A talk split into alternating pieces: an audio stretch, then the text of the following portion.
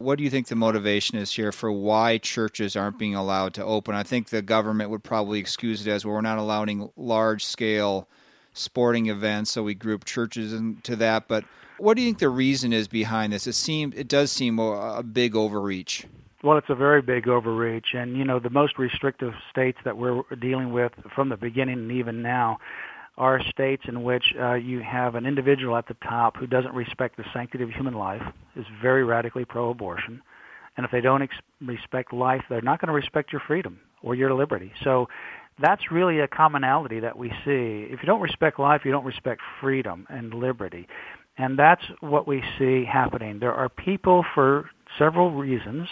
One, they have an animosity to Christianity and church, or two, they have very little interaction with it.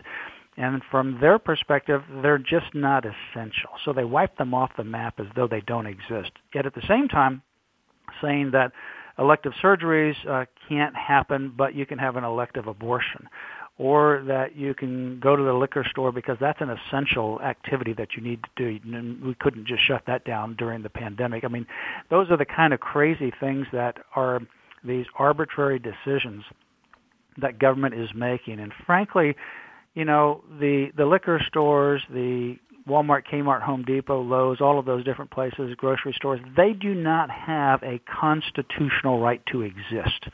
Churches do. And there's two clauses of the First Amendment that give them special treatment over any other non-religious entity. And one of those is the free exercise of religion. Government has no right to tell you that you can or can't take communion, that you can have only ten people in a five thousand seat sanctuary.